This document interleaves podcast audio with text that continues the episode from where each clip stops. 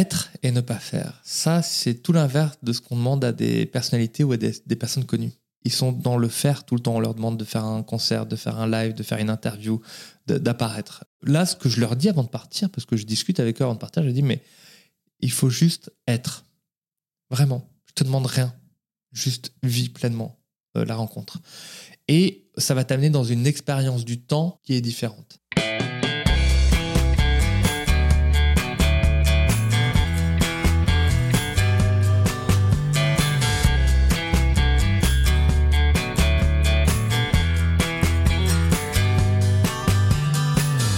Bonjour à tous, vous écoutez Cadavre le podcast qui décompose un parcours inspirant. Pour ce nouvel épisode, je reçois l'animateur d'Échappée Belle et Rendez-vous en Terre Inconnue, dont le nouvel épisode avec le rappeur Oli sera diffusé le mardi 14 juin sur France 2. Il est également à la tête de Petaouchnok, un média de voyage engagé pour un tourisme responsable. Je reçois aujourd'hui Raphaël de Casabianca.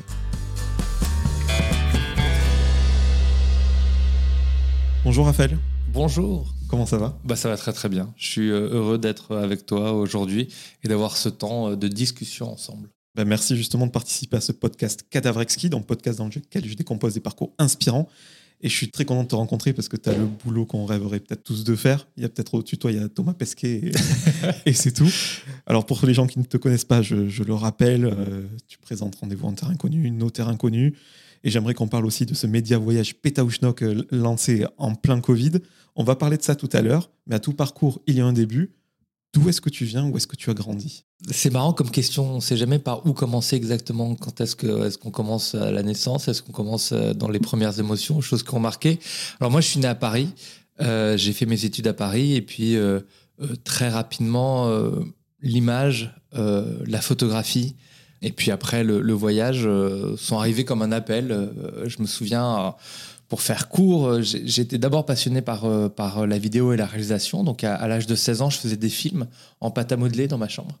Et euh, j'avais gagné le deuxième prix de la ville de Paris pour un petit court métrage. Alors, j'avais pas de salle de montage, je faisais du coupé-monté, je bossais toute la nuit en, imaginant. C'était à l'époque de Valas et Gromit. Et puis, voilà, de, fil en aiguille, j'ai fait des études. Puis, j'ai décidé de, bifurquer vers un, métier plus technique au, tout départ, qui était le montage parce que je me suis dit que c'était euh, fantastique euh, d'être dans une salle et de voir passer à la fois les acteurs, les réalisateurs, les mecs qui font le son, enfin. Et donc je me suis dit, moi qui voulais être réalisateur au tout début, c'était l'endroit pour apprendre. Donc j'ai fait beaucoup de montage, puis après je suis passé euh, sur le terrain en filmant. Et puis de fil en aiguille à travers des voyages, mais voilà, ça s'est pas fait en, un claquement de doigts. J'en suis arrivé à présenter des émissions de voyage et de découverte. Pour peut-être mieux comprendre cette passion pour l'audiovisuel et surtout les voyages, Qu'est-ce qu'ils faisaient tes, parents comme métier? Qu'est-ce qu'ils avaient comme passion? Alors mes parents, c'était pas forcément des, grands voyageurs, même si euh, on a eu de la chance de, partir euh, principalement en Europe. Euh, ma maman était avocate, donc très sérieuse, bossant énormément, pas toujours disponible, mais en tout cas voilà un peu businesswoman. Et mon père, chef d'entreprise aussi. donc voilà, donc j'étais moi, j'étais euh, au collège euh, Henri IV, donc euh, c'était un bon collège et un bon lycée à Paris, sauf que ça rentrait pas trop, je rentrais pas trop dans les cases. C'est-à-dire que j'étais pas un bon élève. J'avais besoin de, m'évader, j'avais besoin de voilà, de, sortir, de voir quelque chose d'autre, de pas être forcément très scolaire. Et d'ailleurs, je me suis dit, c'est dommage, j'aurais peut-être pas dû être dans cet environnement-là parce que c'est un environnement qui ne vous fait pas prendre confiance en soi puisqu'on est toujours vu comme le dernier de la classe. J'étais vraiment le dernier, quoi. Et euh, mais j'avais euh, justement la photographie, j'avais euh, le caméscope, j'avais l'image, j'avais ces, ces, choses où j'avais besoin de créer et, et de partager. donc, donc voilà, donc je viens d'une famille, on va dire assez traditionnelle ou en tout cas avec des métiers très sérieux dans un environnement assez assez scolaire, assez élitiste, on va dire. Et donc j'ai dû faire ma place au sein de ma famille et au sein aussi de, de mes amis pour faire ces choix qui étaient des choix un peu des, des pas de côté, on va dire. Tout à l'heure, tu parlais des premières émotions, et c'est une question que j'aime bien poser parce que je reçois beaucoup d'invités du milieu du divertissement, de la culture. Est-ce qu'il y a une œuvre culturellement, que ce soit justement de la photo, une série, un album de musique, qui t'a vraiment foudroyé quand tu étais jeune, ou qui t'a peut-être donné envie cette envie de voyager Il y a plein de choses qui nourrissent la créativité et l'envie. Il y a eu des moments forts. Premièrement, moi, j'ai euh, été passionné par un photographe qui s'appelle Henri Cartier-Bresson, euh, qui est un grand photographe en noir et blanc euh, de reportage dans le monde. Et ces photos, elles m'ont fait tout de suite voyager. Je me suis dit, c'est ce que je veux faire, être libre avec un appareil photo, capter le rythme du monde avec, avec un œil graphique, avec de, l'émotion. Donc c'est vrai que les, les livres et les photographies de Cartier-Bresson m'ont énormément euh, inspiré, comme Booba, comme, enfin, comme, euh, comme d'autres photographes. Puis après, il y a Olivier Folmy aussi, parce que c'était un des premiers photographes qui est parti aux Oscars en Himalaya et ça m'a vraiment donné envie euh, de partir là-bas. Et puis après, il y a eu des livres. là, je parle vraiment sur le voyage, comme Voyage d'une Parisienne à la Sade, Alexandra Davinel, qui là aussi, je suis, je suis très attiré par l'Himalaya, par la montagne. Et en lisant, je l'ai dévoré. Je me suis dit, mais c'est exactement ce que je veux faire. Quand est-ce qu'est le prochain train, le prochain avion? Euh, J'y vais, je fonce. Euh, donc voilà, donc j'ai été bercé à la fois par des photographes, par des récits de voyage. Et euh, voilà, c'est principalement sur, sur l'image. Et d'ailleurs, il y a aussi un documentaire très très beau qui s'appelle Devenir femme aux Anscars qui se passe, qui se passe en Himalaya et qui m'a donné envie justement d'aller en hiver dans, ces contrées, ce que j'ai fait quelques années plus tard. Donc voilà, ça, ça, ça fait partie un peu de, de mon panthéon, on va dire, de voyageurs. Tu as parlé de ce documentaire, tu es animateur d'une émission télé euh, très connue sur le voyage. Aujourd'hui, euh, donc il y a Rendez-vous en, terrain connu, Échappée belle, Nuit culottée, J'irai mm. dormir chez vous. Est-ce qu'il y avait des émissions qui ressemblaient euh, à ça quand tu étais plus jeune? Oui. Oui, alors il y a trois émissions qui m'ont énormément marqué. La première, comme beaucoup de monde, Ushuaïa avec Nicolas Hulot, où c'était vraiment. Euh, je me suis dit, mais ça, cet homme est fou, il nous fait découvrir le monde comme jamais, parce qu'on avait des prises de vue qui n'existaient pas à l'époque. C'était complètement novateur, il n'y avait pas les drones, il n'y avait rien, tout était fait en hélico ou en plongée, donc c'était hyper impressionnant. Donc ça, ça m'a euh, beaucoup marqué. Il y avait aussi euh, Faut pas rêver, qui passait le vendredi soir après Thalassa, avec Sylvain Augier où là aussi c'était une fenêtre sur le monde. C'était un peu tard, j'avais pas trop le droit de regarder, mais euh, j'enregistrais sur des cassettes VHS pour euh, me, faire ce qu'on appelait les replays de l'époque, quoi. Euh, et puis il y a eu une émission là aussi qui m'a beaucoup marqué, qui s'appelle Dans la nature avec Stéphane Perron, qui est passé sur Canal+. Pas facile de la voir, mais j'avais des amis qui étaient abonnés et euh, notamment un documentaire euh, qui avait été fait dans le Zanskar, toujours cette région en Himalaya. Euh, et j'ai appris plus tard, parce que c'est intéressant, que c'était réalisé par Christian Gaume, Christian Gaume qui est le réalisateur, un des deux réalisateurs de Rendez-vous en terre inconnue, et avec qui j'ai la chance de travailler et de, de voyager. Et donc, je trouve ça fantastique parce que ce documentaire-là, aux Zanskar, de Stéphane Perron, réalisé par Christian Gaume, m'a vraiment envie donné de, de partir dans, ces contrées. Donc voilà, je me suis aussi beaucoup nourri de, de ces émissions. Tout à l'heure, tu as parlé euh, de tes études dans l'audiovisuel, tu as parlé de prise de vue pour Ushuaïa. Il paraît que tu étais tellement attiré par, par la photo à l'époque que tu avais un laboratoire chez tes parents pour euh, faire des tirages. Ouais. Et tu passais tes nuits à, faire ça. J'ai passé euh, les, les, quelques années au lycée, on va dire second, oui, seconde, première, terminale. J'avais un, j'avais un labo photo noir et blanc où, comme tout, on, on, prend sa pellicule, ok, il y a le révélateur, le, le le bain, le fixateur, et puis euh, je, faisais mes calculs pour vraiment avoir la meilleure exposition, pour faire le meilleur tirage possible, toujours parce que j'étais euh, dans la quête, euh, quand je voyais les tirages de Cartier-Bresson ou même de Salgado ou tous ces grands photographes, j'étais dans la quête de la, de la photo parfaite. donc j'ai passé des nuits entières à me prendre des produits chimiques dans la tête, mais tellement heureux de retravailler la photo. J'avais, je voulais pas recadrer, donc je faisais toujours un liseré. J'ai toujours fait un liseré autour pour montrer que c'était pas recadré. Et euh, ouais, c'était une vraie passion. Et puis c'est quelque chose, la photographie, c'est quelque chose d'assez solitaire. Tout comme les prises de vue de photographie, c'est un, c'est solitaire. Euh, j'ai, commencé à en, faire euh, beaucoup justement. on en parlera sûrement, mais après, après mon bac, en faisant un tour du monde avec un appareil photo. Donc oui, c'est vrai que j'avais à cœur de passer le plus de temps possible à essayer de m'améliorer, voilà, de, produire ce que j'avais moi en tête avec les outils que j'avais à l'époque. On va parler de ce tour de monde que tu as fait avec ton meilleur ami. Voilà, tu as parlé de tes parents qui t'ont fait voyager en Europe, les offres culturelles qui t'ont un petit peu initié au voyage. Mais est-ce qu'il y a eu vraiment un déclic qui t'a donné la bougeotte à vie, qui t'a forcé justement à faire ce, tour du monde avec ton pote? Il y a eu une, euh, il y a une soirée, euh, je pense que ça s'est fait petit à petit, mais il y a une soirée où euh, j'ai un oncle, Jean, qui est, qui est venu avec ses diapos et euh, son projecteur et il a, il a projeté euh, des photographies d'Amérique du Sud. On les voyait, ils étaient jeunes, ils avaient une barbe, ils étaient aventuriers, ils étaient sur des canaux sur l'Amazone, euh, il y avait la nature luxuriante autour, c'était très très fort. Et puis d'un coup, il y a ces images du Machu Picchu. Et euh, ce qui est fou, c'est qu'à l'époque, ils ont pu bivouaquer à l'intérieur du Machu Picchu. Et quand on connaît le Machu Picchu maintenant, on sait à quel point ce n'est plus possible. C'est devenu euh, une attraction touristique très forte, avec un billet d'entrée excessif d'ailleurs, euh, avec toute, voilà, toute une procédure très touristique. Mais à l'époque, dans les années 70, on pouvait bivouaquer au Machu Picchu.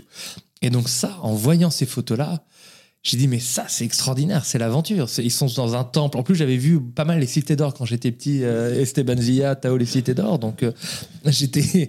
Forcément, ça me parlait. Et euh, toute cette découverte de l'Amérique du Sud, j'ai trouvé ça fantastique. Et je me suis dit, ça, c'est ce que je veux faire. C'est fou, ces photos. Et puis, j'en ai parlé avec Jean toute la soirée après. Et je pense que ça, clac, ça a créé en moi quelque chose de très fort, en tout cas, une envie. Et après, après, le premier grand voyage que j'ai fait, c'est en Asie avec Antoine, donc mon meilleur ami. Je savais pas trop, euh, trop où aller. Il y avait le Vietnam, il y avait la Thaïlande, il y avait le Cambodge, il y avait euh, voilà. Et j'en parle à, mes grands-parents, à ma grand-mère notamment, qui a vécu en Indochine. Et je lui dis bah tiens, pour un premier voyage, où est-ce que tu me conseilles euh, d'aller? Et elle me dit tiens, va au Laos. Et le Laos, c'est un pays qui est pas forcément le plus connu entre entre le Vietnam et la Thaïlande. Et euh, ça a été, voilà, ça a été ma première confrontation euh, au voyage et notamment à l'Asie. Et ce tour du monde, je crois que tu as mêlé l'utile à l'agréable. C'était parti avec ton, ton meilleur pote, mais c'était dans le cadre d'une série de, portraits sur les femmes, je crois. Oui. Alors évidemment, quand on a envie de faire un tour du monde, il se pose vite la question euh, du financement. Euh, comment on finance un an euh, sur la route, même si quand on a 20 ans, j'avais j'avais 21 ans, ça coûte pas très très cher de, de voyager. On était toujours à chercher l'hôtel le, moins cher à 1 dollar la nuit, à dormir dans des endroits n'importe comment, à dormir dans les trains parce que c'était moins cher. Bon, mais il fallait quand même avoir un budget, surtout pour les pellicules photos et pour le pour le développement, parce que j'avais fait le choix de, de, faire un tour du monde sur la thématique des portraits de femmes euh, en noir et blanc euh, avec mon Leica M6 avec un objectif Summicron 50 mm. Donc c'était fantastique et avec la, une pellicule qui s'appelle la Tri X de Kodak qui est du 400 ASA qui a un rendu que je trouve très euh, très souple, très beau, très, euh, je sais pas, très doux. Il y a, quelque chose de, beau dans, toutes les variations de gris qu'on peut avoir quand, on tire. Et donc, euh, donc tout ça, c'était compliqué parce qu'il fallait les, fallait euh, photographier, fallait envoyer les pellicules au laboratoire en France. Donc j'avais des, sacs contre les rayons X. J'étais parti avec, je sais pas, 200 pellicules. Donc ça prenait de la place. Bon, enfin voilà, c'était une autre époque. Il n'y avait pas de numérique. Et donc, mais c'était, c'était une aventure pour financer donc ce, voyage fou, on a envoyé des lettres à, la terre entière et euh, sur 100 lettres, il y en a eu deux à un moment donné, voire une qui ont vraiment, qui a vraiment marché. C'est euh, une lettre à la présidence du Sénat. On dit pourquoi j'envoie ça à la présidence du Sénat? Parce qu'à l'époque, euh, Yann Arthus Bertrand avait fait une exposition sur les grilles du Luxembourg. Le Luxembourg, le jardin appartient au Sénat. et donc moi j'étais là, j'avais pas peur, pas froid aux yeux, en me disant bah, si Yann Arthus Bertrand fait une exposition sur les grilles du Luxembourg, autant aller toper de l'argent au Sénat parce que moi je ferais bien une exposition aussi. Et puis, euh, de fil en aiguille, bah, on a eu un budget. Et euh, ce budget nous a permis de, partir pendant un an. Enfin, neuf mois avec Antoine. Et puis, moi, j'ai prolongé seul au Tibet, euh, en Chine et au Népal pendant deux mois. Tu parlais des œuvres culturelles tout à l'heure, des cités d'or que tu regardais quand tu étais enfant. Là, tu viens de citer le Tibet. Je pense que comme moi, tu as été bercé au Tintin, Tintin au Tibet. Quand tu es confronté de l'imaginaire au réel, que tu vois des, des paysages que tu voyais à travers ton écran, à travers tes planches de BD, qu'est-ce que tu ressens sur le moment? C'est ça le voyage, c'est ça qui est beau dans le voyage, c'est la confrontation d'un rêve, d'une projection à une réalité.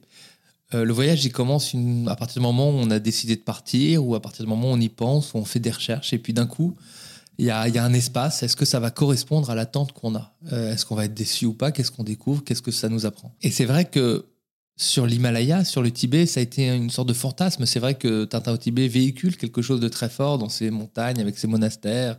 C'est un peu hors du temps, je veux dire, c'est un autre monde.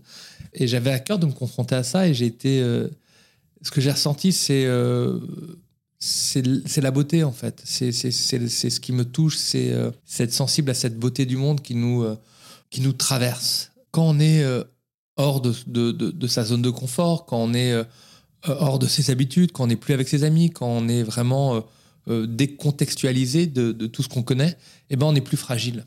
Et c'est vrai que le voyage a cette capacité à rendre plus sensibles les expériences et donc vivre intensément cet instant. Euh, l'instant présent, de la beauté d'un temple, de la beauté d'un coucher de lune et d'un lever de soleil, de ce désert de l'Atacama, de ce regard euh, avec euh, du Tanakra en Birmanie, c'est une sorte de maquillage, de ces instants qui sont des secondes d'éternité qu'on capte. Et, c'est toute la beauté du voyage. Donc donc c'est vrai que L'émotion que je ressens, c'est à la fois, je me sens profondément à ma place, je suis dans l'instant, je suis happé et traversé par cette beauté, et euh, je suis dans l'observation. Et c'est vrai que la photographie euh, a aussi cette vertu de d'apprendre à, regarder, à composer sa photo, à être attentif, à ne voilà, on est dans une autre dimension du temps, on n'est pas dans la consommation, on est juste dans l'apprivoisement du réel et euh, comment on va le rendre. Et c'est vrai que quand je suis allé au Tibet, quand je suis allé à Lhasa, j'ai passé, j'ai passé des journées entières autour, autour du temple qui s'appelle le Joken Temple, je crois. Et j'étais fasciné par tous ces Tibétains qui, euh, qui se jetaient par terre, qui faisaient une prière, qui, qui revenaient, qui faisaient le tour, qui étaient très, euh, très marqués par, euh, par leur religion. Et, voilà, j'ai passé mon temps à observer, à voir. Je parlais des, des paysages et de l'émotion que ça, que ça pouvait procurer à les voyants. Petite question personnelle, est-ce que tu as déjà été ému aux larmes en voyant un paysage? Oui. Oui, et, et j'ai un souvenir, c'est marrant, c'est peut-être pas forcément le paysage le plus fou, mais je pense que c'est aussi lié à, à l'émotion, au voyage, au temps pour y accéder. C'est vraiment dans le désert de l'Atacama. Euh, j'étais en vélo. Euh, il y avait une journée où voilà, j'étais en vélo et puis à un moment donné, je, je vois euh, le coucher du soleil et le lever de lune, mais vraiment l'un en face de l'autre avec ces, ces, paysages désertiques, sable, mais à la fois colorés dans, dans, dans des nuances un peu un peu orangé aussi parce qu'il y, a ces deux astres qui se répondent au milieu et moi j'étais là tout petit par rapport à cette euh, infini, à cette beauté. Et, euh, oui, là, ça m'a complètement. Euh, je suis passé dans une, autre dimension. Je ne me suis pas rendu compte du temps et j'étais juste pleinement dans l'instant et dans la beauté de ce que je voyais. Mais tous ces miracles, au final, ils sont extrêmement présents dans les voyages parce que c'est de l'inconnu, c'est nouveau on est toujours confronté à quelque chose qu'on connaît. 70% des choses qu'on voit, c'est des choses qui se répètent. Donc face à l'inconnu, forcément, ça crée quelque chose. A voilà, ça peut être bouleversant. On n'est pas préparé. Qu'est-ce qui va se passer. Donc c'est ça le voyage. On est confronté à cet inconnu. Et, et ce que je veux dire par là, c'est que en fait, c'est le regard qu'on porte sur le monde qui induit aussi l'émotion qu'on peut avoir. Parce que des miracles comme euh, celui dont je parle dans le désert de l'Atacama, entre la lune et le soleil, il, se passe aussi le matin quand je regarde même un immeuble de temps en temps et un rayon de soleil qui passe sur un immeuble haussmanien ou euh, quand euh, je m'arrête deux secondes et que je vois, je sais pas moi, une petite vague parce que j'étais en Italie il y a pas longtemps avec un, une sorte de palais un peu délabré au bord de la mer. C'est aiguiser son regard et ça rejoint aussi la photographie avoir le temps d'observer et de se laisser emporter par ce que nous offre euh, un pays, la nature, un regard de, personne. Et ça, c'est un état d'esprit. Et ça, il faut le, je pense qu'il faut le cultiver au, quotidien. Bon, on va continuer euh, ton parcours euh, professionnel. Tout simplement, quand tu es revenu de ce tour du monde avec ton, ton, meilleur ami, des souvenirs plein la tête, des paysages à couper le souffle en tête, des rencontres, j'imagine, incroyables. Tu es chez toi, je pense, sans le sou après un voyage comme celui-là. Qu'est-ce que tu fais euh, professionnellement? Le retour est toujours compliqué. en tout cas, il a été compliqué pour moi parce que j'avais vraiment déconnecté. J'avais passé un an euh, non-stop sur la route euh, sans revenir chez moi, à découvrir différents continents, à être tous les jours, à être confronté à quelque chose de nouveau. Donc, c'est sûr que quand il faut se poser, ah, il se pose plein de questions et puis les gens vous attendent pas. tout avance un peu sans vous. Donc, il y, a quelque chose à rattraper. J'avais pas la force à l'époque de me dire rattraper ce temps. J'avais qu'une seule envie, c'était repartir en fait. Euh, donc j'ai commencé à, faire du montage parce que j'avais une, euh, j'avais fait des études de montage, donc je pouvais faire des piges. Donc c'était l'avantage, c'est que j'étais assez libre, je faisais des piges de montage, puis j'ai trouvé euh, chez Disney au début. j'ai pas mal monté de dessins animés, enfin de, voilà, j'étais, je suis devenu un peu créatif et monteur chez Disney. Ça, ça a duré 4 mois, 4-5 mois, et puis après j'ai eu envie de repartir, donc je suis reparti aux Philippines en juin, ce qui n'était pas la bonne saison un peu à l'arrache avec mon sac à dos euh, pour me refaire un shot de ce que j'avais vécu euh, parce que je voulais pas reprendre ma vie normale. Et ça a été un peu une cata parce que je suis revenu, j'étais super malade, j'ai eu la dingue, j'ai chopé la dingue, donc je suis revenu euh, épuisé avec 36, enfin pas 36, 40 degrés de fièvre. Je suis allé à l'hôpital directement à la salle pétrière. J'ai passé deux semaines dans un lit. J'étais, voilà, j'étais pas bien. C'était un peu la loose, euh, mais ça m'a un peu, voilà, ça m'a fait prendre conscience que le tour du monde que j'avais fait, c'était une expérience à part entière avec un ami, que je pouvais pas reproduire ça forcément tout le temps, que c'était pas forcément le bon timing, mais j'avais toujours cette idée de dire bah tiens, je repartirai quand même. Mais euh, voilà, c'est, peut-être un signe qui me dit qu'il faut que je me pose un tout petit peu. Et euh, donc euh, j'ai repris, puis j'ai bossé justement en tant que créatif. J'étais embauché en CDI pour Disney Channel, donc pour les chaînes Disney. donc je, concevais des, émissions, je faisais des montages. Enfin, c'était hyper sympa. Et c'était à l'époque, les studios Disney Channel étaient au parc, dans le parc, dans le studio Disney, donc à Marne-la-Vallée. Donc tous les matins, je prenais le RER. E le matin, ça allait, même si je trouvais ça un peu lourd. Et puis le, retour, il y avait toujours plein d'enfants avec des, oreilles de Mickey, des gros ballons qui chantait Small World et euh, c'était un peu compliqué. Et surtout à travers, à travers, au bout d'un moment, je sentais que c'était pas, j'étais pas au bon endroit parce que je regardais euh, les vitres du RER e et j'imaginais des paysages, quoi. J'étais plus euh, et ça devenait vraiment pressant. Et donc avec Antoine, euh, Antoine de la Place, mon meilleur pote qui m'a battu aux élections des délégués en quatrième au passage, c'est pour ça qu'on est devenus potes. On, s'est dit tiens on va on va créer une émission de, de télé. Drôle de trip. Voilà drôle de trip parce que on avait fait notre tour du monde ensemble, on avait envie de repartir, on avait euh, on, aime bien déconner, on avait une bonne énergie. Et donc on s'est dit tiens bah on fait ça. Donc j'ai posé ma démission. Lui aussi travaillait pour Alter Eco, une marque de commerce équitable, et donc il était en marketing. Il a aussi posé sa démission. On était tous les deux en CDI.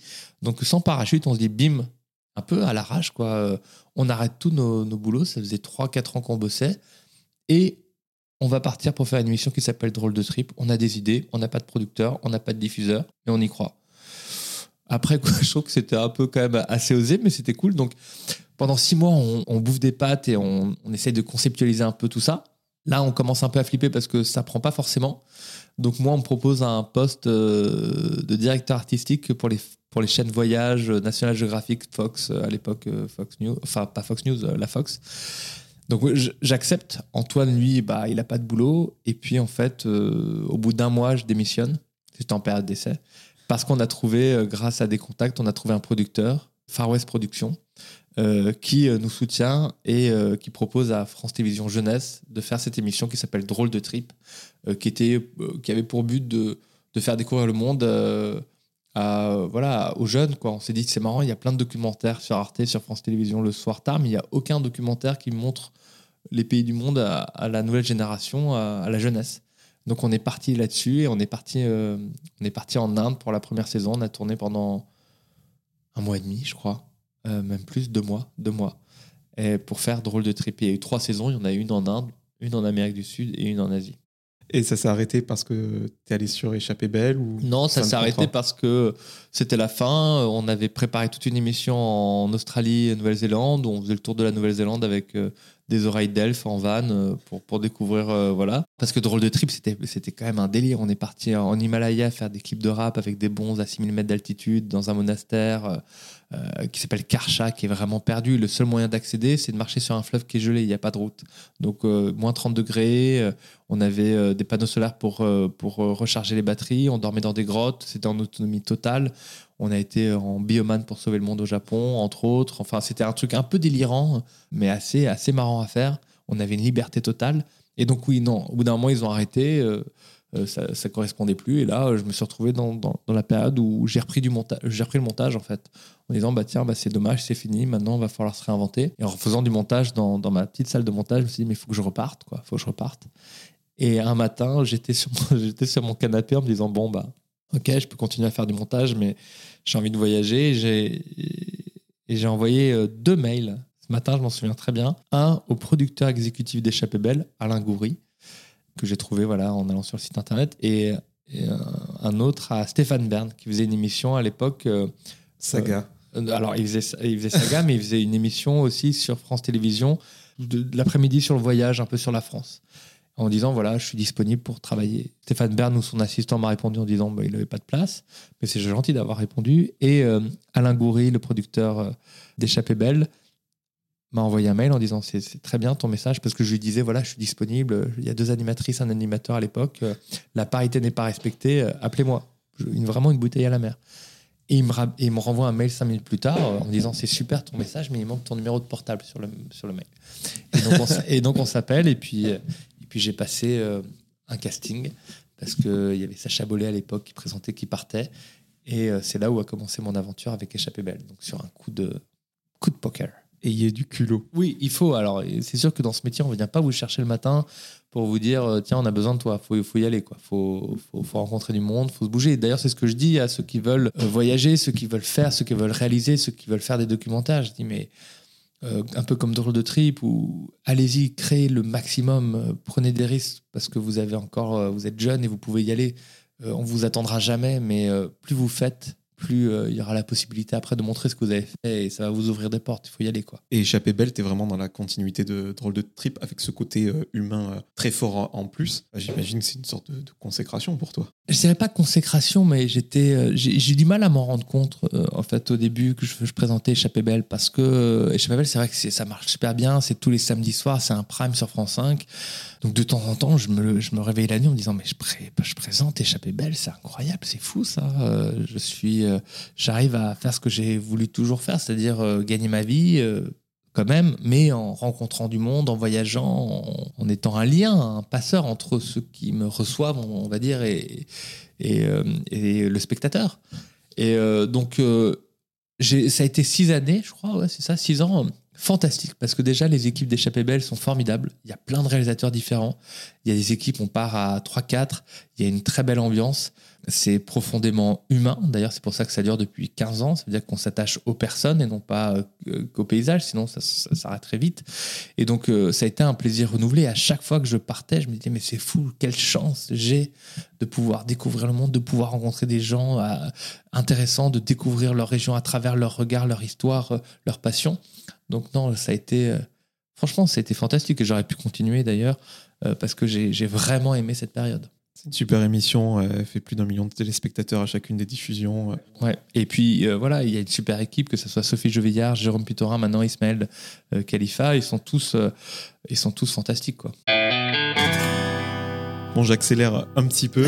tu as remplacé euh, donc euh, Frédéric Lopez dans euh, Rendez-vous en terre inconnue et nos terres inconnues. Mm. Et ce qu'il faut savoir, c'est que c'est lui vraiment qui a jeté son dévolu sur toi. Il t'a vraiment choisi euh, comme son successeur. Ça lui paraissait légitime, euh, logique. Il a dû imposer son choix à la chaîne, qui a accepté puisque tu es en place aujourd'hui. Comment t'as-tu approché, tout simplement? Là aussi, de toute façon, euh, tous les souvenirs sont liés à des charges émotionnelles. Donc, euh, si j'ai, donc le souvenir, je m'en souviens très très bien. J'étais avec ma grande tante euh, et je déjeunais avec elle. Je la, je la voyais une fois par, par mois et je déjeunais avec elle. Et puis là, je reçois un, un texto qui me dit, euh, mais est-ce que je l'ai encore? Faudrait que je vois, mais euh, je, vais vérifier parce que peut-être que je l'ai encore. Est-ce que j'arrive à trouver le premier message de Frédéric Est-ce que je l'ai gardé? Parce que, on ouais, dis donc, on s'envoie beaucoup de messages. Euh, non, mais c'est fou, quoi. Parce qu'on se connaît maintenant depuis, euh, depuis 4 ans. Ok, alors j'ai pas le premier.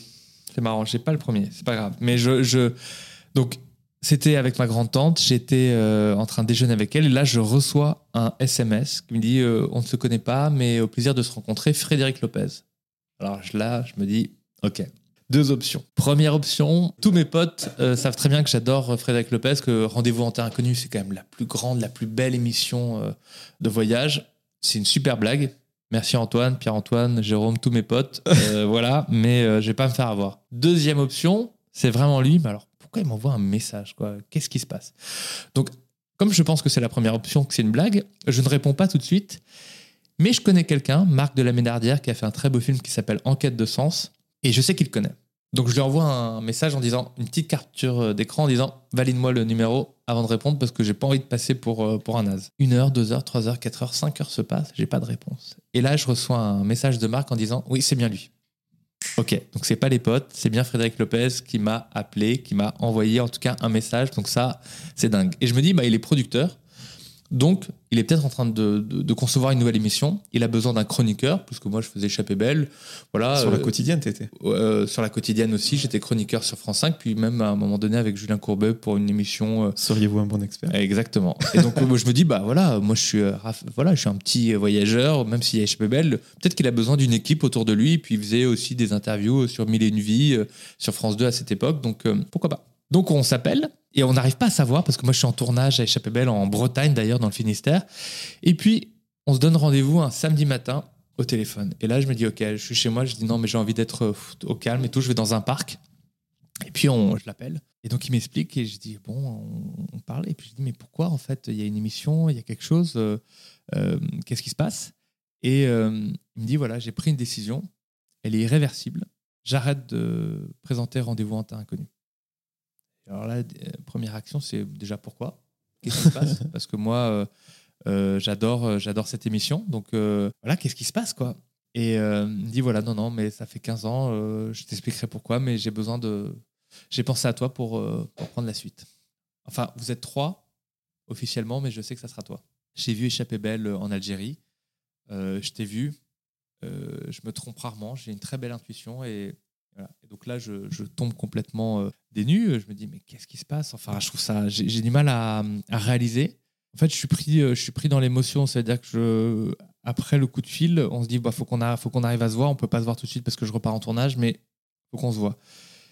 Et je me souviens être vraiment rempli d'émotions en regardant le ciel, en me disant mais c'est pas possible, enfin personne va me croire. Euh, on il me propose de, de, prendre la suite quoi, de, cette émission qui est culte, incroyable, la plus belle. Et donc voilà, ça s'est passé comme ça. Donc, euh, mais jusqu'au dernier moment, après, pendant les semaines après, c'était compliqué parce que je savais pas si la chaîne allait dire oui. Euh, donc en fait, il y avait quand même cet inconnu quoi.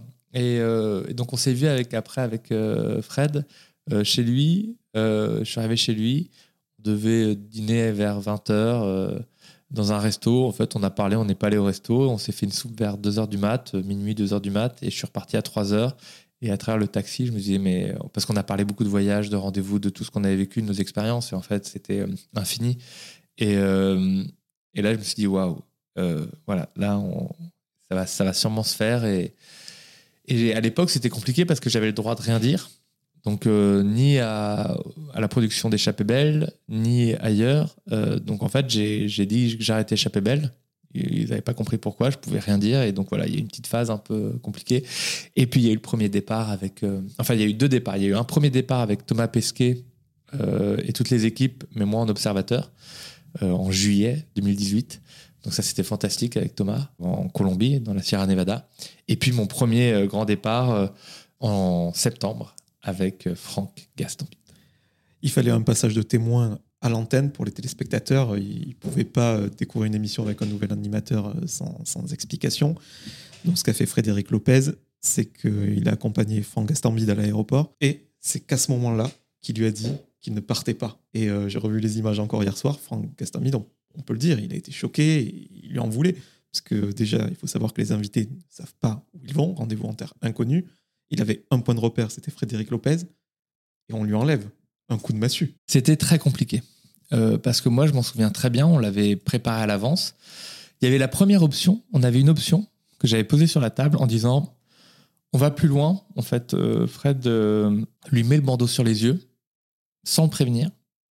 Et c'est moi qui prends le relais. Et il découvre dans l'avion, et en fait, il découvre que c'est pas Frédéric Lopez, mais c'est quelqu'un d'autre. Ça, c'est un peu plus dur. Et puis, on s'est dit en réunion, non, non, mais on est fou. Euh, déjà que c'est compliqué. Euh. Et en fait, quand il, quand il a fait cette annonce à Franck Gastambide, déjà, Frédéric, on le voit dans les images pour le connaître, il était assez stressé. C'était assez compliqué parce qu'il allait quand même euh, dire à son invité qu'il partait pas. Donc, il y avait une confiance qui allait partir.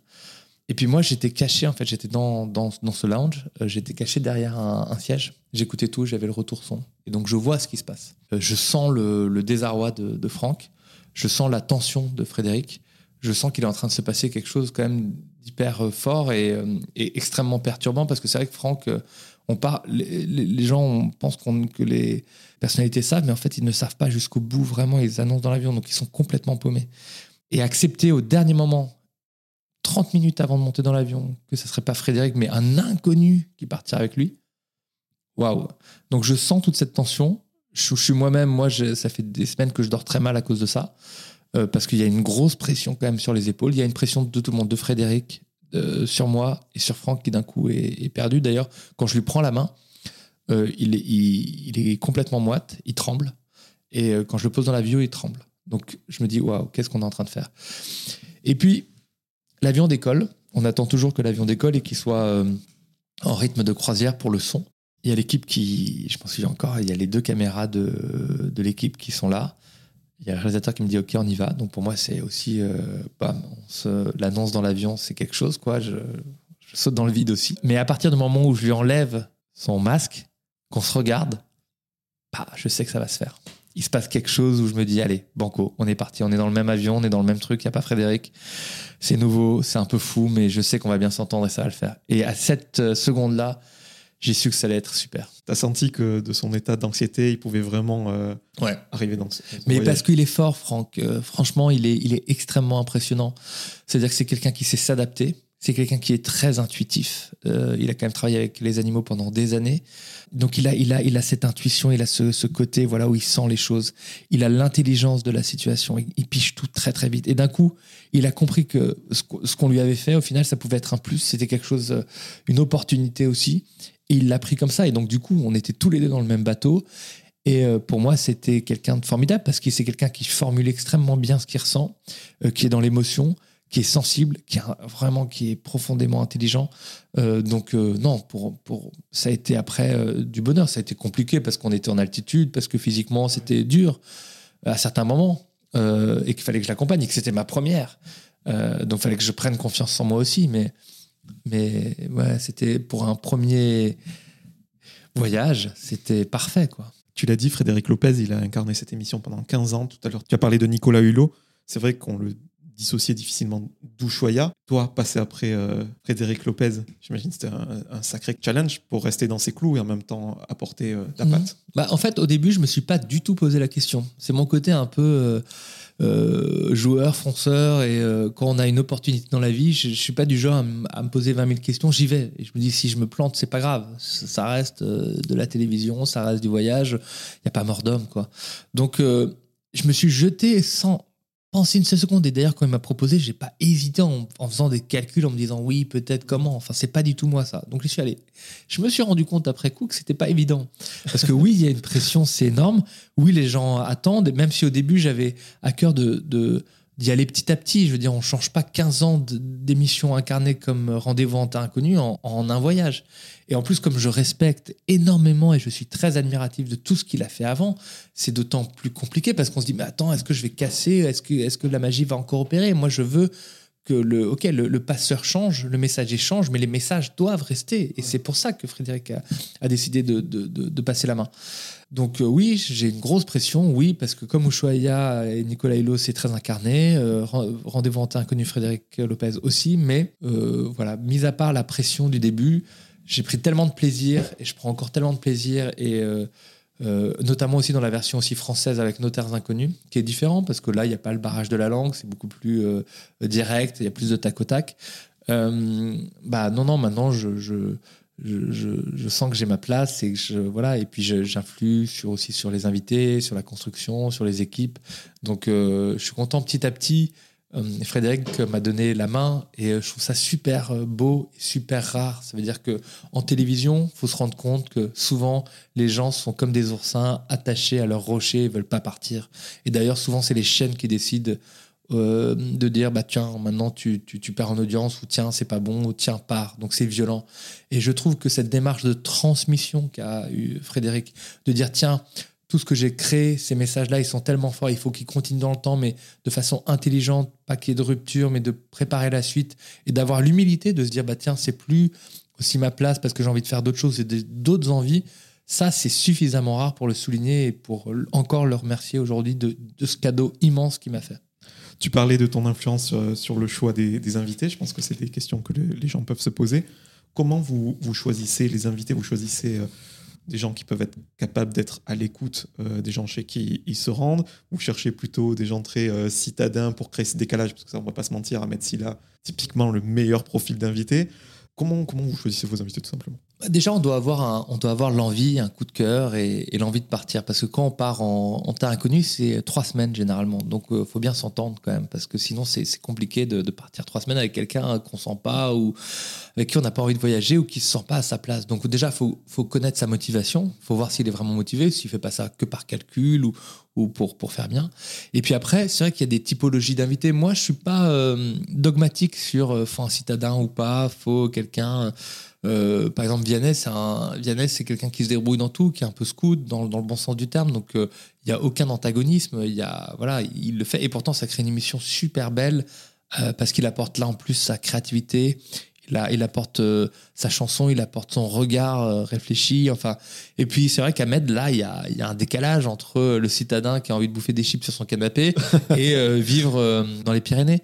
Donc, de temps en temps, il y a des décalages, mais en fait, on ne choisit pas l'invité en fonction de la destination. C'est ça qu'il faut comprendre. Souvent, euh, la destination pour rendez-vous en terre inconnu, c'est euh, un an, avoir un an et demi de préparation avant. Et donc les créneaux sont compliqués parce que les créneaux, comme euh, en Inde, bah en fait on est lié à la transhumance. Donc en fait euh, ils doivent redescendre leur buffle, donc ils ont un créneau. Et soit l'invité s'adapte à ce créneau, soit on prend pas l'invité. Et c'est- déjà arrivé qu'au dernier moment ça soit pas possible. Puis de temps en temps on ne sait pas si l'invité, on, est dans une destination très chaude ou très froide, on ne sait pas si l'invité aime le chaud ou le froid ou en fait. Donc c'est d'abord la destination, puis après l'invité. Et puis ce qui est compliqué, c'est qu'il y en a beaucoup qui veulent partir, mais avoir les, les créneaux. À Vianney, on a attendu un an et demi avant de, de pouvoir avoir un créneau de, de deux semaines et demie, pas trois semaines, parce qu'on a dû réduire parce qu'il y avait The Voice après euh, qui se refaisait le lendemain. Maintenant, les invités, on les prend de plus en plus en avance, on les contacte de plus en plus en avance parce qu'on sait très bien que leurs fenêtres de tir sont très très short, quoi. Et, euh, ça prend du temps. Et souvent, quand ils ont du temps, ils ont envie d'être avec leur famille. euh, ou leur, enfin, ils, voilà, ils sont pas en tournage ni en tournée, donc euh, c'est des moments off. Et là, ils nous offrent trois semaines de leur vie. Alors, à la fois, c'est un voyage dingue et donc ils sont, ils sont à fond, mais c'est aussi, voilà, faut, faut trouver le créneau. Ce que j'adore dans cette émission, et c'est ce que j'essaie de faire à ma petite échelle dans ce podcast, c'est de découvrir des personnalités sous un prisme différent. Et ces invités, comme Vianney, comme euh, Ahmed Silla, c'est des gens qui sont dans la représentation en permanence. Mm. Là, justement, ils ne doivent pas euh, faire, mais être, comme je disais tout à l'heure, être à l'écoute. Et ça crée des, des échanges fantastiques. Ouais. Genre ces, ces dialogues, cette bienveillance. Moi, j'ai en tête euh, ce- cet homme que vous avez rencontré, je ne sais plus dans quel pays, je suis désolé, qui disait qu'il avait été marié euh, de, de force. Ouais, c'était euh, Roshan et Moustou avec Franck Gastambide. Être et ne pas faire. Ça, c'est tout l'inverse de ce qu'on demande à des personnalités ou à des, personnes connues. Ils sont dans le faire tout le temps. On leur demande de faire un concert, de faire un live, de faire une interview, d'apparaître. Là, ce que je leur dis avant de partir, parce que je discute avec eux avant de partir, je dis, mais il faut juste être. Vraiment. Je te demande rien. Juste vis pleinement euh, la rencontre. Et ça va t'amener dans une expérience du temps qui est différente. Parce que je pense que s'intéresser aux gens, c'est pas forcément savoir poser des questions, mais c'est savoir écouter. Et savoir écouter, c'est pas évident parce qu'on est toujours à couper, à pas aller au bout de sa phrase, voilà. Et dans les discussions qu'on a dans Rendez-vous en terre inconnue, c'est des discussions qui peuvent durer deux, trois, voire quatre heures, voire plus parce qu'il y a des traductions, voire même double traduction. Donc on est dans un espace complètement de concentration sur l'autre et d'écoute de l'autre, de ce qu'il va nous apporter, de ce qu'il va nous raconter. Et c'est vrai qu'en plus, dans les discussions qu'on peut avoir, Rochane et Moustou qui nous parle à un moment donné qu'elle a été mariée de force, c'était Rochane, et ben c'est une discussion qu'on n'a pas le premier jour, évidemment. On l'a au bout de 8 jours, 10 jours. Et c'est pour ça qu'on reste longtemps, parce qu'on ne se dit pas la même chose au fil du temps. Et euh, on se, on se confie pas. et donc en fait, on filme l'apprivoisement, mais on filme aussi, euh, voilà, c'est les relations qui naissent et la confiance qu'on peut avoir. Et euh, c'est ça qui est très beau, c'est ça qui est très déroutant à un certain moment donné de, s'arrêter, de pas avoir son portable, de pas avoir d'autres choses, de ne pas faire, de, ne pas avoir de notification, d'être complètement dans cet instant présent et à l'écoute et dans le regard de l'autre. Et juste dire, bah, qu'est-ce qu'il me dit? Qu'est-ce qu'il veut me passer euh, comme message? Qu'est-ce que je comprends? Et, de pouvoir en parler. Tu parlais de traduction, petit point technique, en, en un mot, c'est du simultané, donc euh, l'interprète traduit en même temps ou il attend que la personne finisse pour traduire. Alors, Parce que la- le montage la- est très très bien fait. l'interprète ne peut pas traduire en même temps parce que sinon on n'aurait pas le son. Euh, donc en fait, ce qui se passe et ce que je demande aussi à mon invité, c'est euh, de toujours se regarder dans les yeux pendant l'échange, même si c'est dans une langue qu'il comprend pas, et après, pendant la traduction.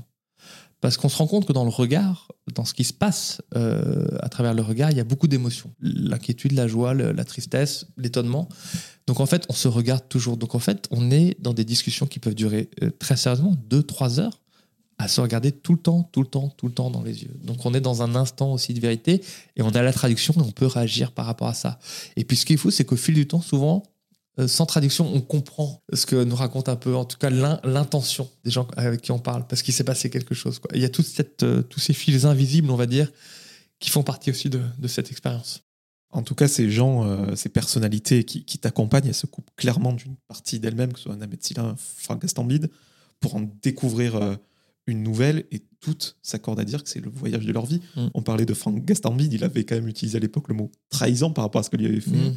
Frédéric Lopez et il dit que ça représente 1% de ce voyage euh, Ouais. qui a été magnifique, euh, qui a changé euh, sa vie. Est-ce qu'ils prennent des initiatives par rapport à ce qu'ils ont vécu? Est-ce qu'ils reviennent dans des zones un peu reculées comme ça Est-ce qu'ils ils font des dons peut-être alors, il y en a qui. est- C'est pas évident de rester en contact déjà avec les gens qu'on rencontre parce que c'est des gens qui ne sont pas forcément connectés. Donc, en fait, il y a pas, il y a pas. Nous, on a des. Avec euh, Franck Desplanques, le rédacteur en chef, on a des, des nouvelles un peu au compte-goutte. Par exemple, là, en Éthiopie, c'est très compliqué. On est dans une zone euh, maintenant de guerre. Donc, on, essaie d'avoir des, nouvelles de, Oumed, Habib et toute sa famille. Euh, mais c'est pas évident de- d'avoir des nouvelles. Après, je pense que ça laisse aux invités une trace indélébile, à la fois sur le peuple qu'on rencontre, sur l'expérience du voyage. Et souvent, euh, en tout cas avec eux, je suis toujours dans la discussion après, même encore maintenant avec Franck Gastambide, même encore avec Vianney avant-hier pour euh, autre chose, Euh, parce que déjà, faut réatterrir. C'est pas évident après un voyage comme ça, pour moi non plus, mais pour eux d'autant plus. Et après, on sent que, par exemple, ça, ça crée des envies, mais c'est un processus long, comme tous les voyages. D'ailleurs, c'est ça qui est beau, ça veut dire qu'il y a le choc, on le digère, puis ça revient, et puis il y a des flashs, et puis il y a des choses, et puis il y a des envies. Et je suis persuadé que, par exemple, Franck a très envie de revenir, Franck Gastambide a très envie de revenir voir Roshan et Moustou. Depuis le début, il me dit qu'il faut qu'on retourne les voir, donc j'espère qu'on va retourner les voir. Retour en terre inconnue Retour en terre inconnue, ouais. Et euh, je sais que Fred le le faisait pas, c'était Franck Desplanques qui le faisait généralement. Et euh, moi, j'ai très envie de le faire, notamment avec Franck, parce que c'était ma première et que et qu'il a, il a à cœur de les, de les retrouver. En fait, c'est on, on y pense souvent et moi, je reçois encore des messages. On y pense souvent et c'est vrai que on s'attache et et on a envie de savoir ce qu'ils deviennent, quoi. On a envie de savoir euh, maintenant si Roshan et Moustou ils peuvent revenir en parc, est-ce qu'ils peuvent transhumer encore, est-ce que il y a eu d'autres euh, d'autres choses dans leur vie. euh, c'est- des points d'interrogation. On a envie de, de, de les résoudre petit à petit. Tu l'as dit, ces peuples ils sont coupés. Je crois que Vianney en Éthiopie, ce peuple était à trois jours de dromadaire du premier village. Ouais. Franck Gastambide, bah, c'est l'émission la plus récente que j'ai vue. Une fois arrivé à l'aéroport, il y avait quatre jours de voyage Ouais. pour arriver sur votre lieu de Mhm. tournage. Comment vous, choisissez euh, ces peuples? Alors c'est un travail, euh, c'est un, travail dingue euh, que fait justement Franck Desplanques, le rédacteur en chef. Il, arrive maintenant par expérience à avoir les, points dans le monde où on peut aller. Et après, il part seul ou avec un traducteur sur place qui, et il va sillonner l'endroit en question qu'il a vu sur des cartes en satellite, par livre, avec des, des- des gens qui peuvent repérer un peu aussi sur place, pour trouver une famille, des personnes qui ont une histoire à raconter. Et donc, au bout de la dernière, dernière vallée, il va peut-être rencontrer quelqu'un. C'est presque deux mois de voyage, euh, seul pour essayer, avec son petit carnet, d'essayer de rencontrer ces gens-là. Et puis, il revient, il, il travaille tout ça, et puis il reste en connexion avec les gens sur place, on crée une équipe, et puis on peut y aller. Donc, c'est une préparation dingue. Là, d'ailleurs, euh, il, est, il va bientôt repartir pour euh, les tournages euh, dans, dans peut-être six mois, un an. Donc, voilà, c'est un, gros- c'est un gros travail, et c'est assez fou. Ces peuples autochtones, ils représentent combien de pourcentage, si, si c'est quantifiable C'est difficile de les quantifier. C'est sûr qu'ils baissent. Je crois qu'ils représentent 3% de la population mondiale actuelle. C'était il y a peut-être 10 ans, peut-être 5, 6%. Euh, et on ne se rend pas compte à quel point ces peuples autochtones, même s'ils représentent que 3%, ça représente la moitié de la richesse de notre humanité, ou en tout cas de, notre planète. Les langues, les traditions, le savoir-faire, l'agriculture, les vêtements. Ils sont porteurs de la multi-richesse, on va dire, de, de notre monde. Et, mais ils sont en train de. Parce qu'on est en train de s'uniformiser, on va dire. Et puis, ils ont beaucoup de choses encore à nous apprendre, puisqu'ils sont dépendants de la Terre. Donc, ils sont obligés de la protéger pour vivre. Donc, en fait, il y a plein de choses qui peuvent continuer à nous apprendre. C'est ça qui est important dans Rendez-vous en Terre Inconnue c'est donner la parole à des gens qui ne l'ont pas. Tout le monde se fout des Van Kujar quand on va en Inde. Qui, se, qui Personne ne s'intéresse à eux. oui. qui s'intéresse à eux? Déjà, dans leur propre pays, ils n'ont pas de carte d'identité, ils n'ont pas de droit. Alors, en France, encore moins.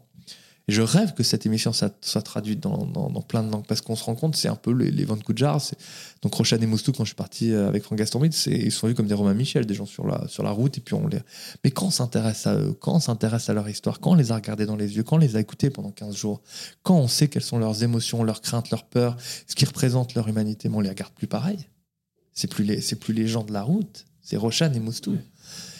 Et ça, c'est hyper important. Parce que donner la parole à ceux qui n'en ont pas, ou qui n'ont pas accès à, voilà, à cette résonance-là, c'est fantastique. Et il faut se battre pour ça. Et c'est pour ça que je trouve que cette émission, elle est, elle est fantastique parce qu'on prend en fait comme prétexte une personnalité, et c'est vrai, parce que ça permet de passer à 20h50 sur, sur France 2. Prime. Sinon, c'est la nuit. Sur un euh. prime, sinon c'est à, 20, sinon à 23h sur Arte. Et d'un coup, bah, Roshan et Moustou, ou euh, les Cogis avec Thomas Pesquet, ou Oumed et les Afars avec euh, Vianney, c'est 6 millions de personnes qui vont s'intéresser à leur euh, communauté et ce qu'ils ont à nous apprendre. Et même si euh, ça change pas forcément la face du monde, bah, ça fait réfléchir.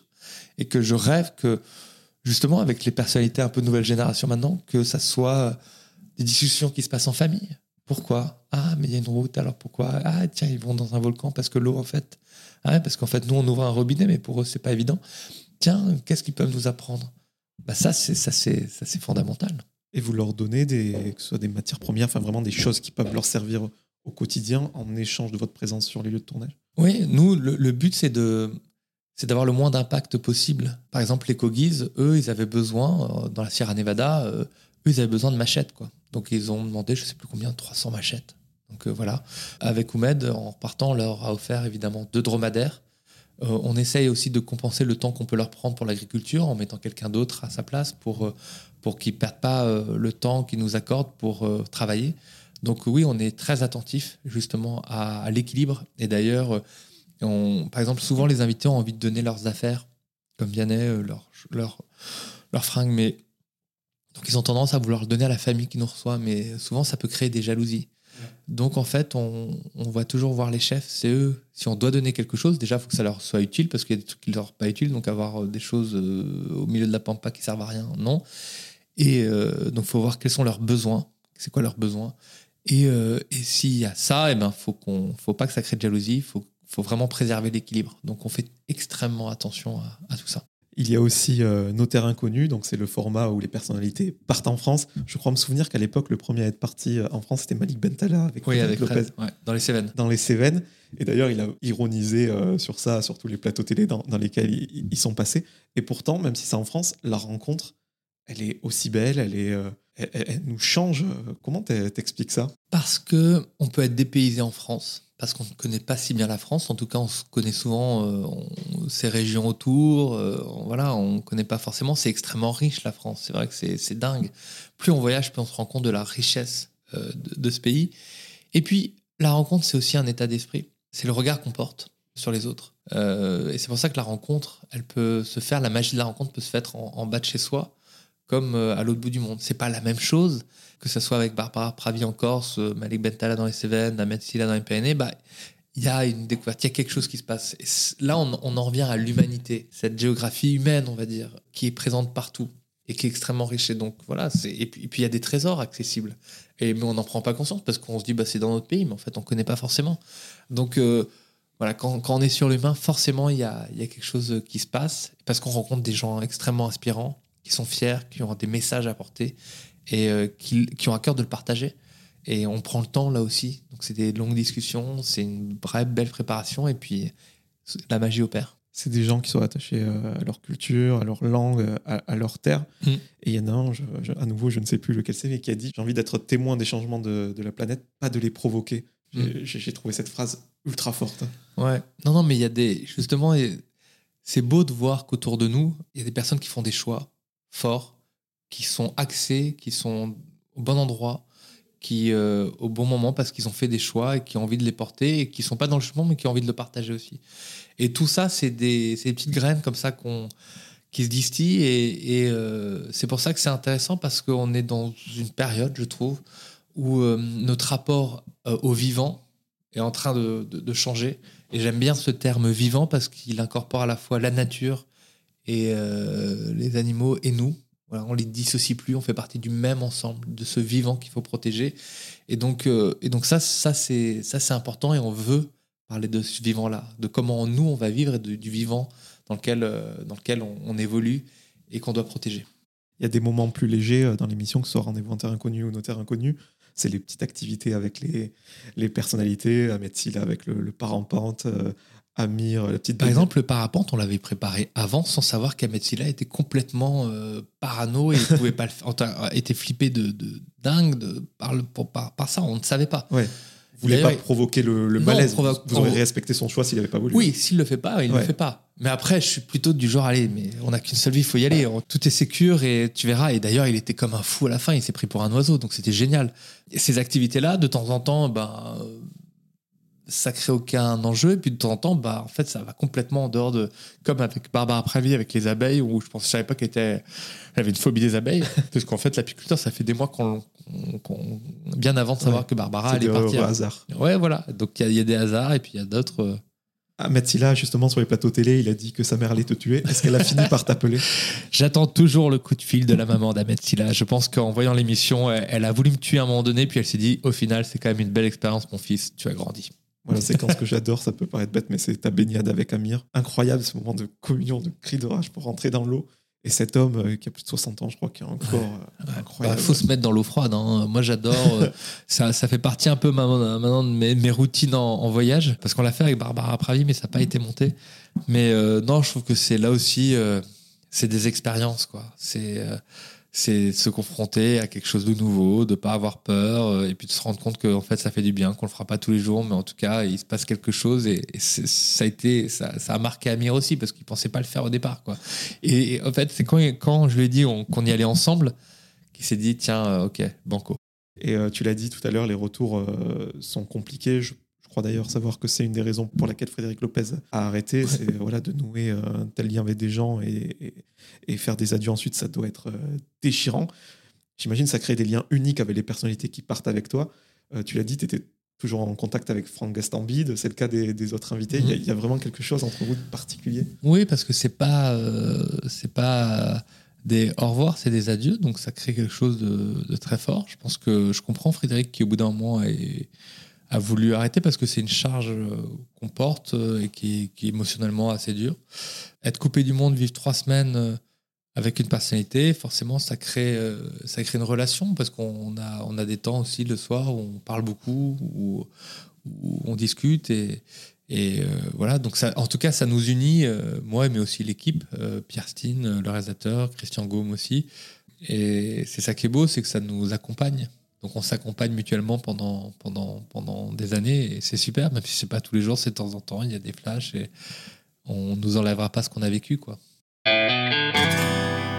La crise sanitaire, euh, elle a mis euh, à l'arrêt les, les tournages, j'imagine. Et toi, tu n'as pas monté un resto, tu as monté un média voyage Pourquoi je Euh, montrais des restos pendant tout le monde Covid. Euh, Oui, avec euh, Peta ou Schnock. Exactement, c'est c'est une idée euh, que j'ai faite avec mon, mon- ami de toujours, Antoine Delaplace, avec qui j'ai été au collège, avec qui j'ai fait le tour du monde, le tour d'Europe en train. Lui était dans, dans la communication, pendant que, dans le digital, pendant que moi je faisais échapper belle. Et puis euh, on s'est dit, tiens, ça serait super de, de monter un média à voyage sur le digital, sur les réseaux sociaux au début, enfin sur Instagram, pour après aller ailleurs. Et euh, voilà, on a trouvé le nom Péta qu'on trouvait très drôle parce que c'était euh, la promesse de l'inconnu, euh, d'un ailleurs. chacun a son Péta c'est une vieille expression. Ouais, c'est une expression, mais est-ce que ça existe vraiment, Ch- Tout le monde a son Péta. Ça peut être, ça peut être en France, ça peut être à l'autre bout du monde. Tout le monde a, a sa destination lointaine. On se dit, tiens, c'est c'est la promesse de, de voyage et de dépaysement. Et puis, euh, donc on a monté un compte Instagram en, en octobre 2020. Et euh, maintenant, au bout d'un an et demi, on est 200 000. Et on a sorti un livre en octobre, euh, au bout d'un an, euh, octobre 2021, donc il y a quelques mois, qui s'appelle Destination Péta ou Schnock, où on avait à cœur de, voilà, de, de, faire un livre euh, dont tous les bénéfices et tous les droits d'auteur iraient au secours populaire pour que les enfants puissent partir en vacances. Parce que je sais à quel point un voyage, ça peut changer une vie. Donc j'avais à cœur de, de, faire cette démarche-là. Et puis on a demandé à 40 photographes du monde entier qu'on a publiés sur notre réseau euh, bah, de donner leur accord pour, euh, pour être publiés. Donc à partir des photos, on s'est dit, tiens, eh ben, on a des belles photos. Maintenant, avec Antoine, nous, on a l'habitude de voyager. J'ai beaucoup voyagé.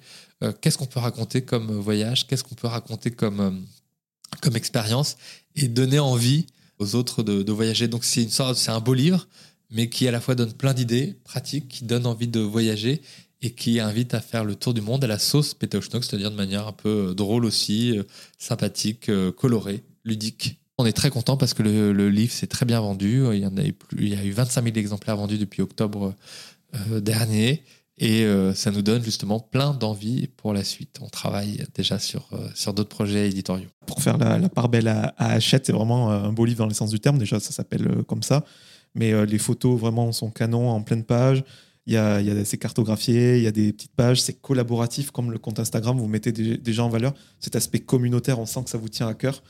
C'est pas pompeux, mine de rien. C'est vrai qu'on a cette idée des un peu Bon, même si j'aime beaucoup le routard, mais c'est vrai que c'est noyé d'informations. Là, c'est ludique. Euh, il y a des, petits, euh, des petites euh, facts, des petites, des petites infos. Moi qui pars en Islande, ça m'a pas mal servi. Et c'est ce que j'allais te dire justement, c'est que Peta on sent que ça peut être décliné sous plein de supports. Et je sens qu'on n'est pas à l'abri de nos surprises. Non, non, on travaille beaucoup avec Antoine justement pour, pour développer Peta On a eu à cœur de, de, de le lancer d'abord sur Instagram. Et puis là, on est en discussion justement euh, pour, euh, pour continuer cette aventure au niveau éditorial, euh, donc avec des livres, des guides, voilà, d'autres choses pour que ce ton Pétaouchnok puisse continuer d'exister et puis accompagner les voyageurs. Et puis on travaille aussi sur une émission de télé, euh, donc on verra, on est en discussion avec France Télévisions, mais on a on a bien avancé, ça prend du temps en coproduction avec Elephant, la boîte d'Emmanuel Chin.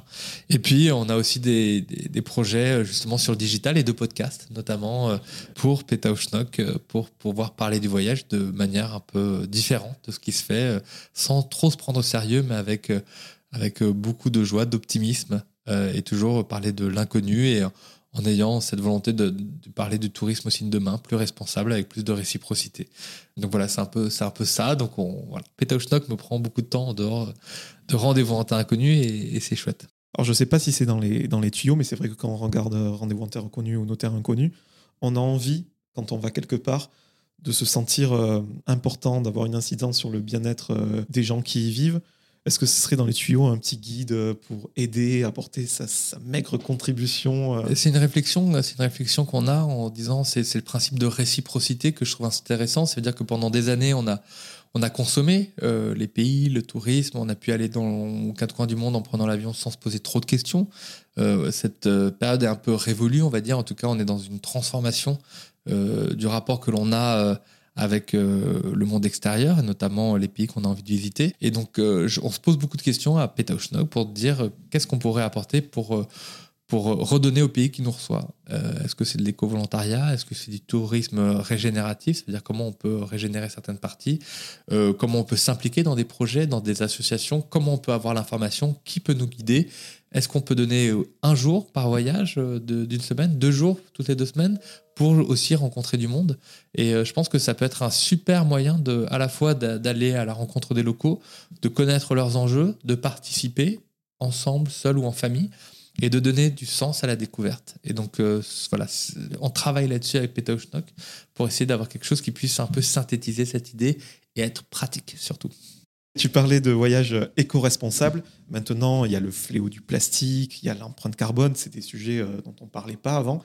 Et toi, ce que j'aime, c'est que tu profites euh, de ta position pour sensibiliser les gens à tout ça, mais aussi à la protection des, peuples, de la nature et même de l'émancipation euh, de la femme. Est-ce que tu peux nous parler de tous ces sujets vraiment que tu veux mettre en avant? D'une certaine manière, on a la chance d'être exposé. C'est-à-dire qu'on a la chance d'avoir une parole qui peut porter.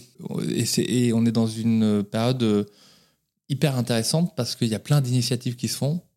On prend conscience, donc c'est déjà un premier pas, de l'impact qu'on peut avoir. Et euh, moi, le premier, donc on n'est pas parfait, mais on se dit, bah, maintenant qu'on connaît les problèmes, oh, il y a le rapport du GIEC qui est, qui est, encore sorti, euh, qui va ressortir, qui, qui parle.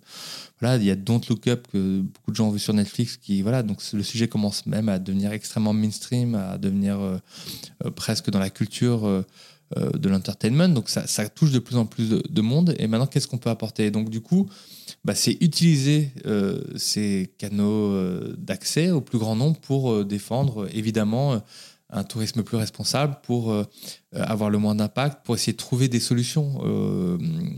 je dis, dis, pas que j'ai toutes les solutions, que je porte toutes les solutions, je dis juste qu'est-ce qu'on peut, maintenant qu'on connaît le problème, qu'est-ce qu'on peut proposer?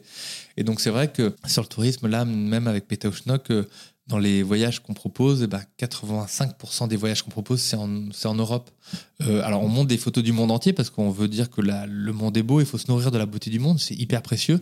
Mais euh, justement, dans ce qu'on prépare, ça va être principalement en Europe, ça va être principalement en train, ça va être voilà avec avec une volonté d'avoir comme euh, d'avoir un tourisme plus responsable, donc plus aussi en, phase avec les locaux, de pouvoir aller euh, donner du temps dans des associations qui peuvent protéger la nature, ou en tout cas, euh, voilà, donc de changer, de se dire bah, le voyage peut encore exister, mais il doit être euh, un peu différent, il doit euh, être pensé et conçu différemment.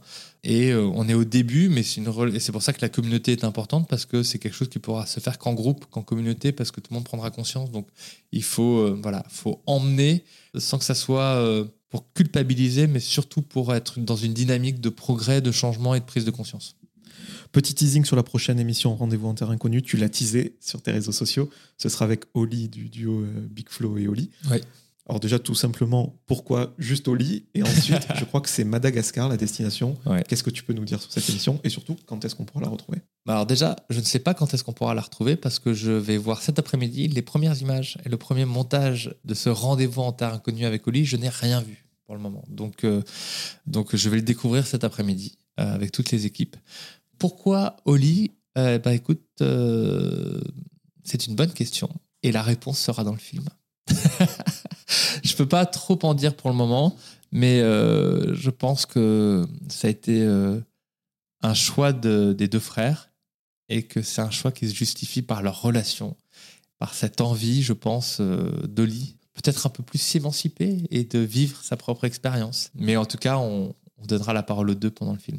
Combien de temps vous êtes parti On est parti euh, un peu moins de trois semaines, je crois, en octobre. Raphaël, pour clôturer euh, cet entretien, je vais te poser quelques petites questions en rafale. Bam Je voulais savoir si tu avais, malgré ce, cette vie euh, de voyageur, une routine matinale incontournable. Non. À part me réveiller. non, non, je... pendant un moment, j'ai eu des routines, genre vraiment, euh, par exemple, douche à l'eau froide, euh, pour après, enfin chaud, et puis 30 secondes finir avec de l'eau froide, parce que j'aime bien, ça me réveille, mais je le fais plus là depuis un petit moment, donc je sais plus une routine. Euh, mais maintenant, non, j'ai plus de routine particulière. Est-ce que tu as une peur irrationnelle? Non. Non, non, j'ai pas de. J'ai, Non, j'ai pas de, j'ai pas de peur. euh, Franchement, ah, c'est décevant. hein. Je, je sais pas, j'essa- j'essaye de chercher. Non. L'invité avec qui tu rêverais de partir en terre inconnue? L'invité, alors il y en a plusieurs. Euh, j'ai fait un appel euh, récemment sur les réseaux sociaux parce que j'adorais partir avec Céline Dion. Je trouve que c'est une icône. Je trouve que c'est incroyable. Je sais qu'elle, c'est pas la meilleure période pour elle. Euh, je sais qu'elle a entendu mon message et je désespère pas un jour qu'on puisse partir parce que je pense que ça peut. Je pense qu'elle a une humanité euh, sensationnelle, qu'elle est très cash, qu'elle dit les choses et que j'ai envie de, j'ai envie de partir avec elle. Je trouverais ça, euh, je trouverais ça formidable. Et en francophone hors stature internationale. Et hors stature internationale, non, j'aimerais beaucoup partir euh, avec Angèle. Je trouve ça super. Euh, j'aimerais bien partir avec euh, des cuisiniers parce que je trouve ça super, ça change aussi. Euh, je... Maurice Sacco. Pourquoi pas Non, non, j'ai pas de. Voilà. Si on n'a pas eu la chance de voyager jeune avec sa famille et que voilà, on se décide à, à faire un premier voyage un peu loin, peut-être sortir de l'Europe, quelle destination tu, tu recommanderais? Famille à, quel- à partir de quel âge? Par exemple, voilà, quelqu'un de, de 18 ans, 19 ans, Ah, euh, un premier voyage seul euh, voilà, ou ah. avec un ami, tu vois, en petit comité. euh. Déjà, quand on a 18 piges, qu'on veut voyager, moi je conseille de faire Interrail. Bah, moi, je- c'est ce que j'ai fait à 17 ans, faire le tour d'Europe en train. Je trouvais ça génial. C'est fou maintenant comme ça s'est développé, c'est pas très cher. Alors là aussi, avec, avec Antoine, on dormait, et Jérôme, les deux, potes, on dormait dans les trains pour pas payer de nuit d'hôtel dans les capitales.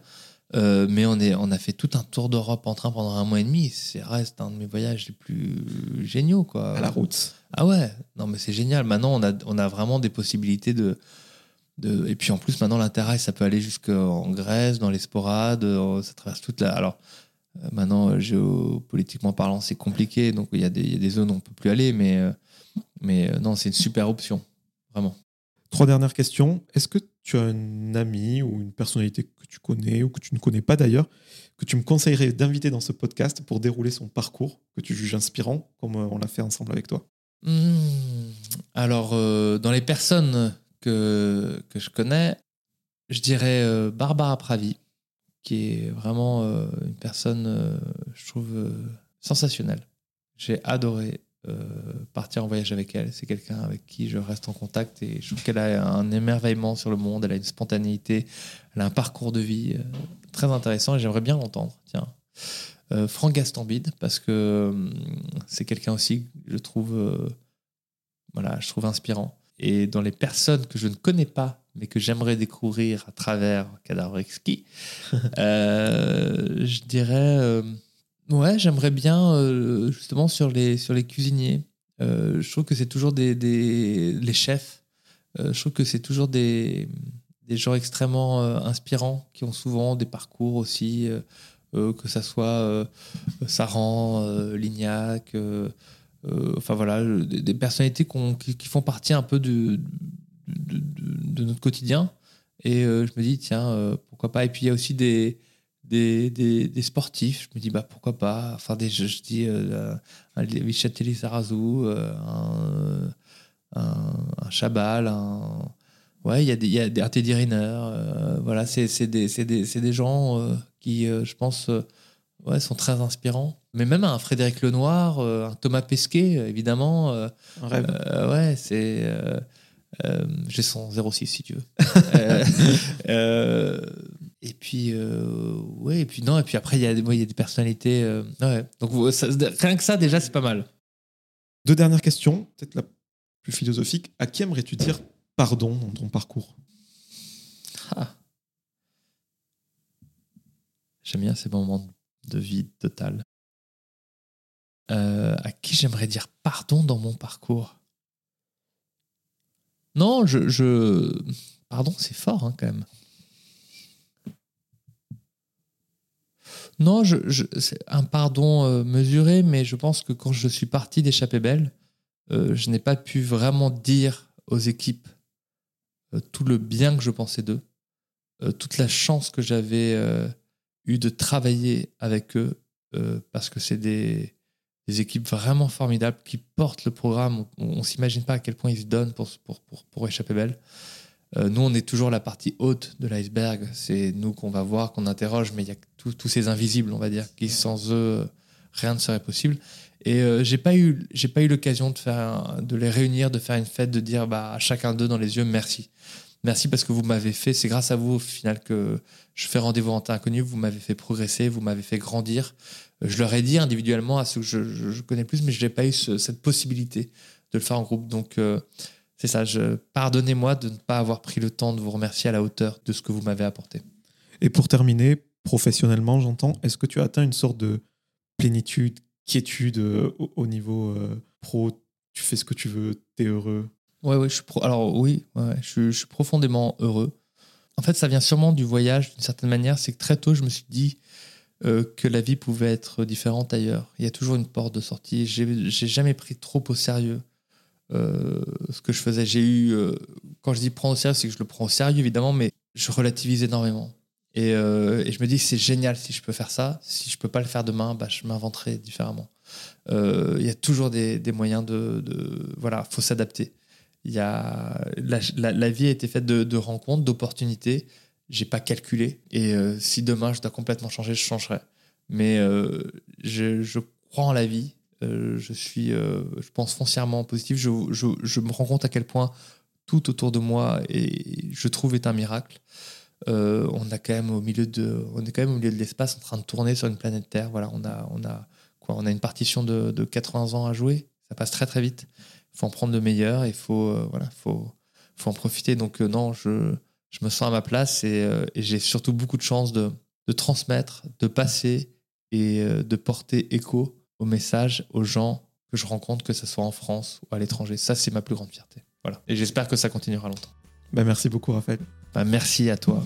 Merci. Je trouve ça super agréable ce format comme ça de pouvoir euh, discuter et euh, Prendre le temps.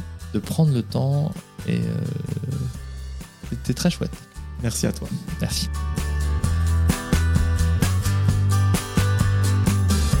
Merci à toutes et à tous d'avoir écouté cet épisode avec Raphaël de Casabianca.